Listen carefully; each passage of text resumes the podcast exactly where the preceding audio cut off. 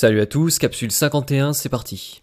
Alors on revient à l'actualité après les digressions des dernières fois et vous allez pouvoir constater pourquoi il est nécessaire de faire la distinction entre les projets du gouvernement et la réalité des faits. Il y a beaucoup d'informations dans cette capsule mais vous allez voir que ça dresse un tableau euh, très intéressant pour nous.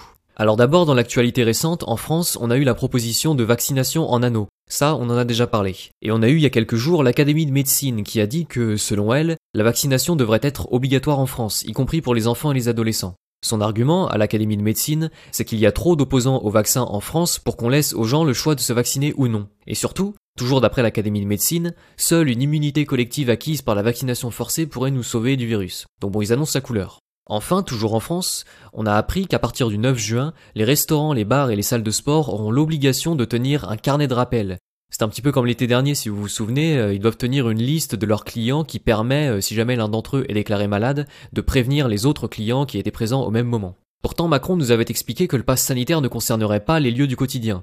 Bon alors certes le carnet de rappel ce n'est pas le pass sanitaire, c'est pas la même chose, il n'empêche que pour pouvoir aller dans un bar, un restaurant ou une salle de sport à partir du 9 juin, vous aurez tout de même l'obligation de vous signaler, notamment avec l'application euh, Tous Anti-Covid. Donc vous scannerez euh, le QR code à l'entrée du restaurant, et si vous croisez des malades, on vous enverra des alertes et des incitations à vous isoler ou à vous vacciner. Bref, vous l'aurez compris, même s'il prétend rouvrir le pays et revenir à la vie d'avant, le gouvernement français pousse en réalité toujours plus en avant la vaccination, le pass sanitaire et les QR codes. Alors du coup, quand on vit en France, on a du mal à se réjouir de la situation actuelle. Pourtant, pour peu qu'on regarde un petit peu en dehors de nos frontières, on peut trouver des raisons de relativiser la situation et même d'espérer une fin à toute cette crise, peut-être même une fin très proche. Pour ça, il faut surtout regarder du côté des États-Unis. Les États-Unis, on les mentionne souvent, notamment pour parler des États qui ont rouvert leur économie, qui ont annulé les restrictions sanitaires, et tout ça en voyant leur nombre de cas et de morts diminuer. Mais aujourd'hui, on va essayer de faire un point un petit peu plus complet sur la situation qui va vous permettre de constater que justement la situation est clairement bonne aux États-Unis et peut-être bien dans le reste du monde. Bon déjà, même s'il est difficile d'avoir des données claires puisque la situation change en permanence, on a aujourd'hui quasiment un État sur deux aux États-Unis qui tend vers le retour à la vie normale, que ce soit par la réouverture économique, l'annulation du masque obligatoire, mais aussi et surtout l'interdiction du pass sanitaire ou de toute forme d'obligation vaccinale. Les États concernés sont majoritairement républicains et on observe clairement chez eux non seulement une dynamique de retour à la normale comme on disait, mais aussi une volonté d'empêcher toute forme de répression sanitaire. C'est pour ça que dans beaucoup de ces États républicains, les gouverneurs ne se sont pas contentés de dire comme en France que euh, le pass sanitaire ne serait pas obligatoire, parce que ça, ça n'a pas une grande valeur juridique. Mais au contraire, dans ces États, ils ont voté des lois pour rendre les passes sanitaires illégaux. Et pour que toute personne qui vous demande une preuve de vaccination, euh, même juste pour rentrer dans un petit commerce, pour que toute personne qui vous demande une preuve de vaccination reçoive immédiatement une amende. En clair, dans ces États américains, il y a une volonté claire de combattre durement toute forme de restriction sanitaire. Par ailleurs, je dis que ça concerne principalement euh, tel ou tel État majoritairement républicain, mais au niveau fédéral, c'est-à-dire à, l'échelle du pays entier, il y a également des nouvelles qui sont très encourageantes. On avait déjà mentionné par exemple il y a quelques semaines euh, la Maison Blanche et donc euh, l'administration Biden qui expliquait qu'au nom du respect des libertés individuelles, il n'y aurait pas de passe sanitaire à l'échelle du pays. Là, vous avez aussi le CDC, donc le Center of Disease Control, qui affirme que les vaccinés ne devraient pas avoir à porter de masque.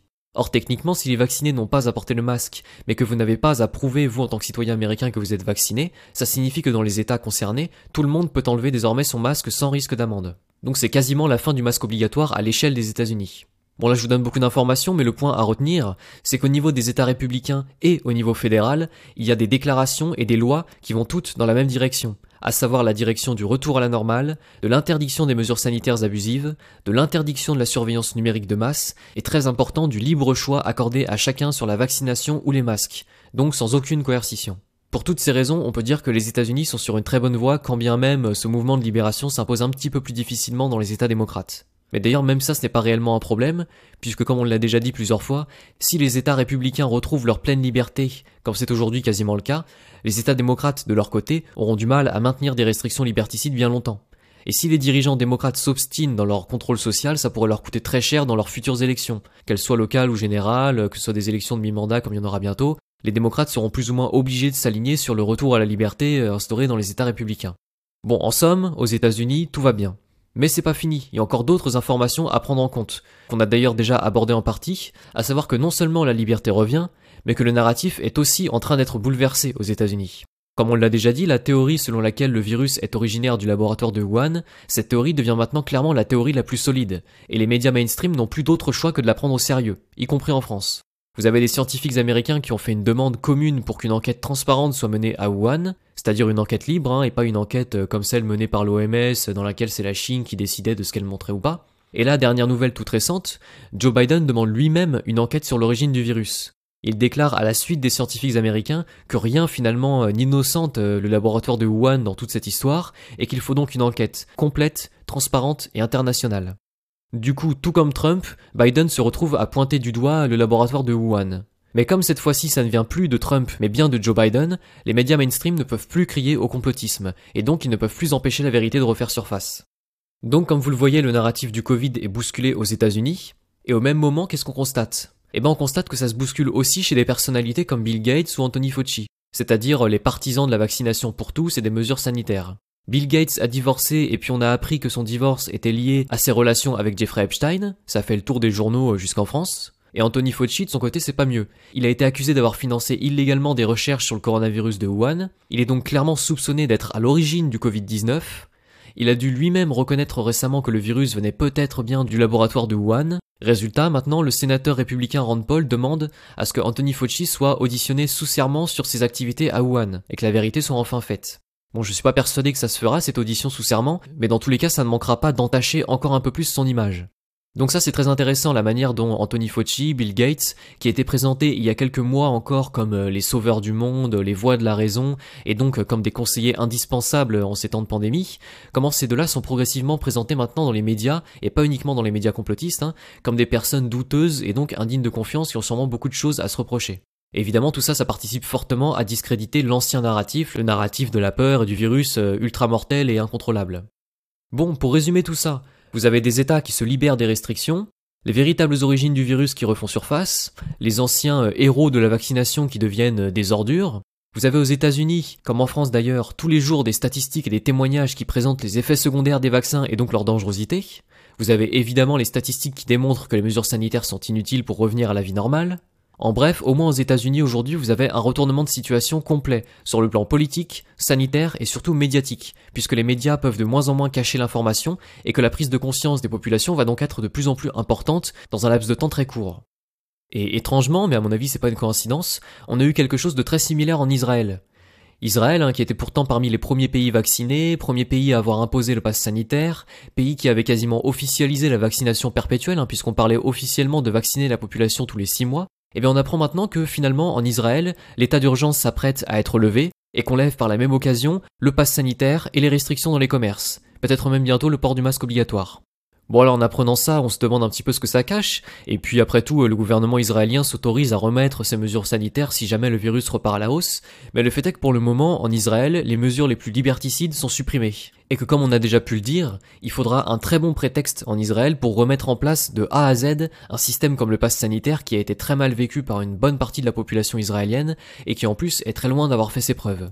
Donc euh, le cas israélien reste à surveiller, mais on est en tout cas dans un retournement de situation assez inattendu, dans lequel les mesures qui devaient durer longtemps ont toutes été retirées comme ça d'un coup euh, à la surprise générale. Ça fait clairement écho à ce qui se passe aux États-Unis, et ça doit très certainement être une bonne nouvelle parce qu'ici en France, aucun média n'en a parlé.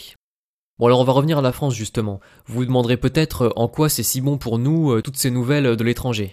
Eh ben c'est bon pour nous parce qu'à mesure que le temps passe, le fossé se creuse de plus en plus entre nos restrictions ici en France et le retour à la liberté dans le reste du monde. La France, ou plutôt l'Union Européenne, allez soyons honnêtes, est la seule à durcir les règles sanitaires avec l'imposition du pass sanitaire et la volonté de plus en plus forte de vacciner tout le monde. Ce qui tend en fait à montrer qu'à l'échelle mondiale, il n'y a plus que l'Union Européenne qui fait pression pour une dictature numérique, pendant que le reste du monde, comme on l'a dit, revient une fois pour toutes à la vie normale. Alors non seulement la libération des pays étrangers rend le narratif de la peur intenable ici en France, ou en Europe, mais surtout il sera à mon avis très intéressant de voir comment l'épidémie va évoluer avec le temps. Parce qu'en France par exemple, on nous annonce déjà la quatrième vague. Et le gouvernement compte très probablement sur cette quatrième vague pour remettre en place les mesures sanitaires qui ont été abrogées cet été, ou bien pour justifier demain une vaccination obligatoire ou un pass sanitaire partout. L'ennui, pour le gouvernement, c'est que si on nous invente une quatrième vague en France à coup de tests PCR truqués mais qu'aux États-Unis, en Israël ou n'importe où ailleurs, il n'y a aucune flambée des cas, une fois de plus, ça va poser énormément de problèmes au narratif du gouvernement français. Parce que les USA ou Israël, quitte à annuler toutes leurs mesures liberticides, pourraient aussi revoir l'utilisation abusive du test PCR, avec, vous savez, euh, ces 90%, voire 97% de faux positifs. Ces pays-là pourraient également aussi revoir les certificats de décès, histoire de séparer une fois pour toutes les morts du Covid et les morts avec le Covid. En clair, il pourrait y avoir plus de transparence dans la gestion des malades, qui aboutirait dans ces pays-là à une très forte diminution des cas et des décès comme on l'observe déjà aujourd'hui. Du coup, une fois de plus, si l'Europe est le seul endroit où une quatrième vague a lieu, le narratif sera encore plus fragilisé et très vraisemblablement il ne pourra pas tenir. Bref, tout ça pour dire qu'en ce moment, si on regarde au-delà des frontières françaises, il y a de véritables raisons d'espérer. Et ces raisons ne sont pas du tout fantaisistes. Les pays étrangers se libèrent, Partout, les mesures liberticides sont supprimées, et pas euh, remplacées, hein, comme ici en France on supprime le couvre-feu pour le remplacer par le QR code, hein, mais vraiment supprimé. Le narratif du virus, ses origines, tout ça est mis en lumière petit à petit. Les gourous de la vaccination, Bill Gates et compagnie, sont de plus en plus exposés eux aussi. Et même en France, impression personnelle, j'ai l'impression qu'on critique de plus en plus la politique sanitaire dans les médias, et pas uniquement sur CNews ou Sud Radio. En somme, il y a clairement du mouvement en ce moment, et pour peu que vous fassiez abstraction du gouvernement français et de ses idées liberticides, idées liberticides qu'il propose beaucoup d'ailleurs mais qu'il applique peu, pour peu donc que vous fassiez abstraction des projets liberticides en France, vous verrez que la dynamique mondiale, elle, va assez distinctement dans le sens de la libération, du retour à la vie normale et surtout de la vérité sur toute cette pandémie. À nouveau, je vous conseille donc de faire clairement la différence entre les objectifs de notre gouvernement et la réalité des faits, parce que le décalage se creuse de plus en plus entre les deux, et si ça se poursuit comme ça, c'est clairement le gouvernement français qui devra céder, et pas le reste du monde. C'est le narratif de la peur en France qui va s'effondrer, parce que ce ne sont clairement pas euh, tous les pays du monde qui annulent les restrictions aujourd'hui qui vont les réimposer demain euh, juste pour faire plaisir à Macron ou à l'Union européenne. Allez, du coup, on va s'arrêter ici pour le moment. Euh, beaucoup d'informations donc aujourd'hui, mais c'est nécessaire quand même si on veut avoir une vue d'ensemble de la situation. Et j'espère donc euh, que mon résumé euh, sera suffisamment clair, notamment en ce qui concerne les États-Unis. En ce qui concerne l'audit en Arizona, je continue de surveiller, hein, mais ça prend plus de temps que prévu.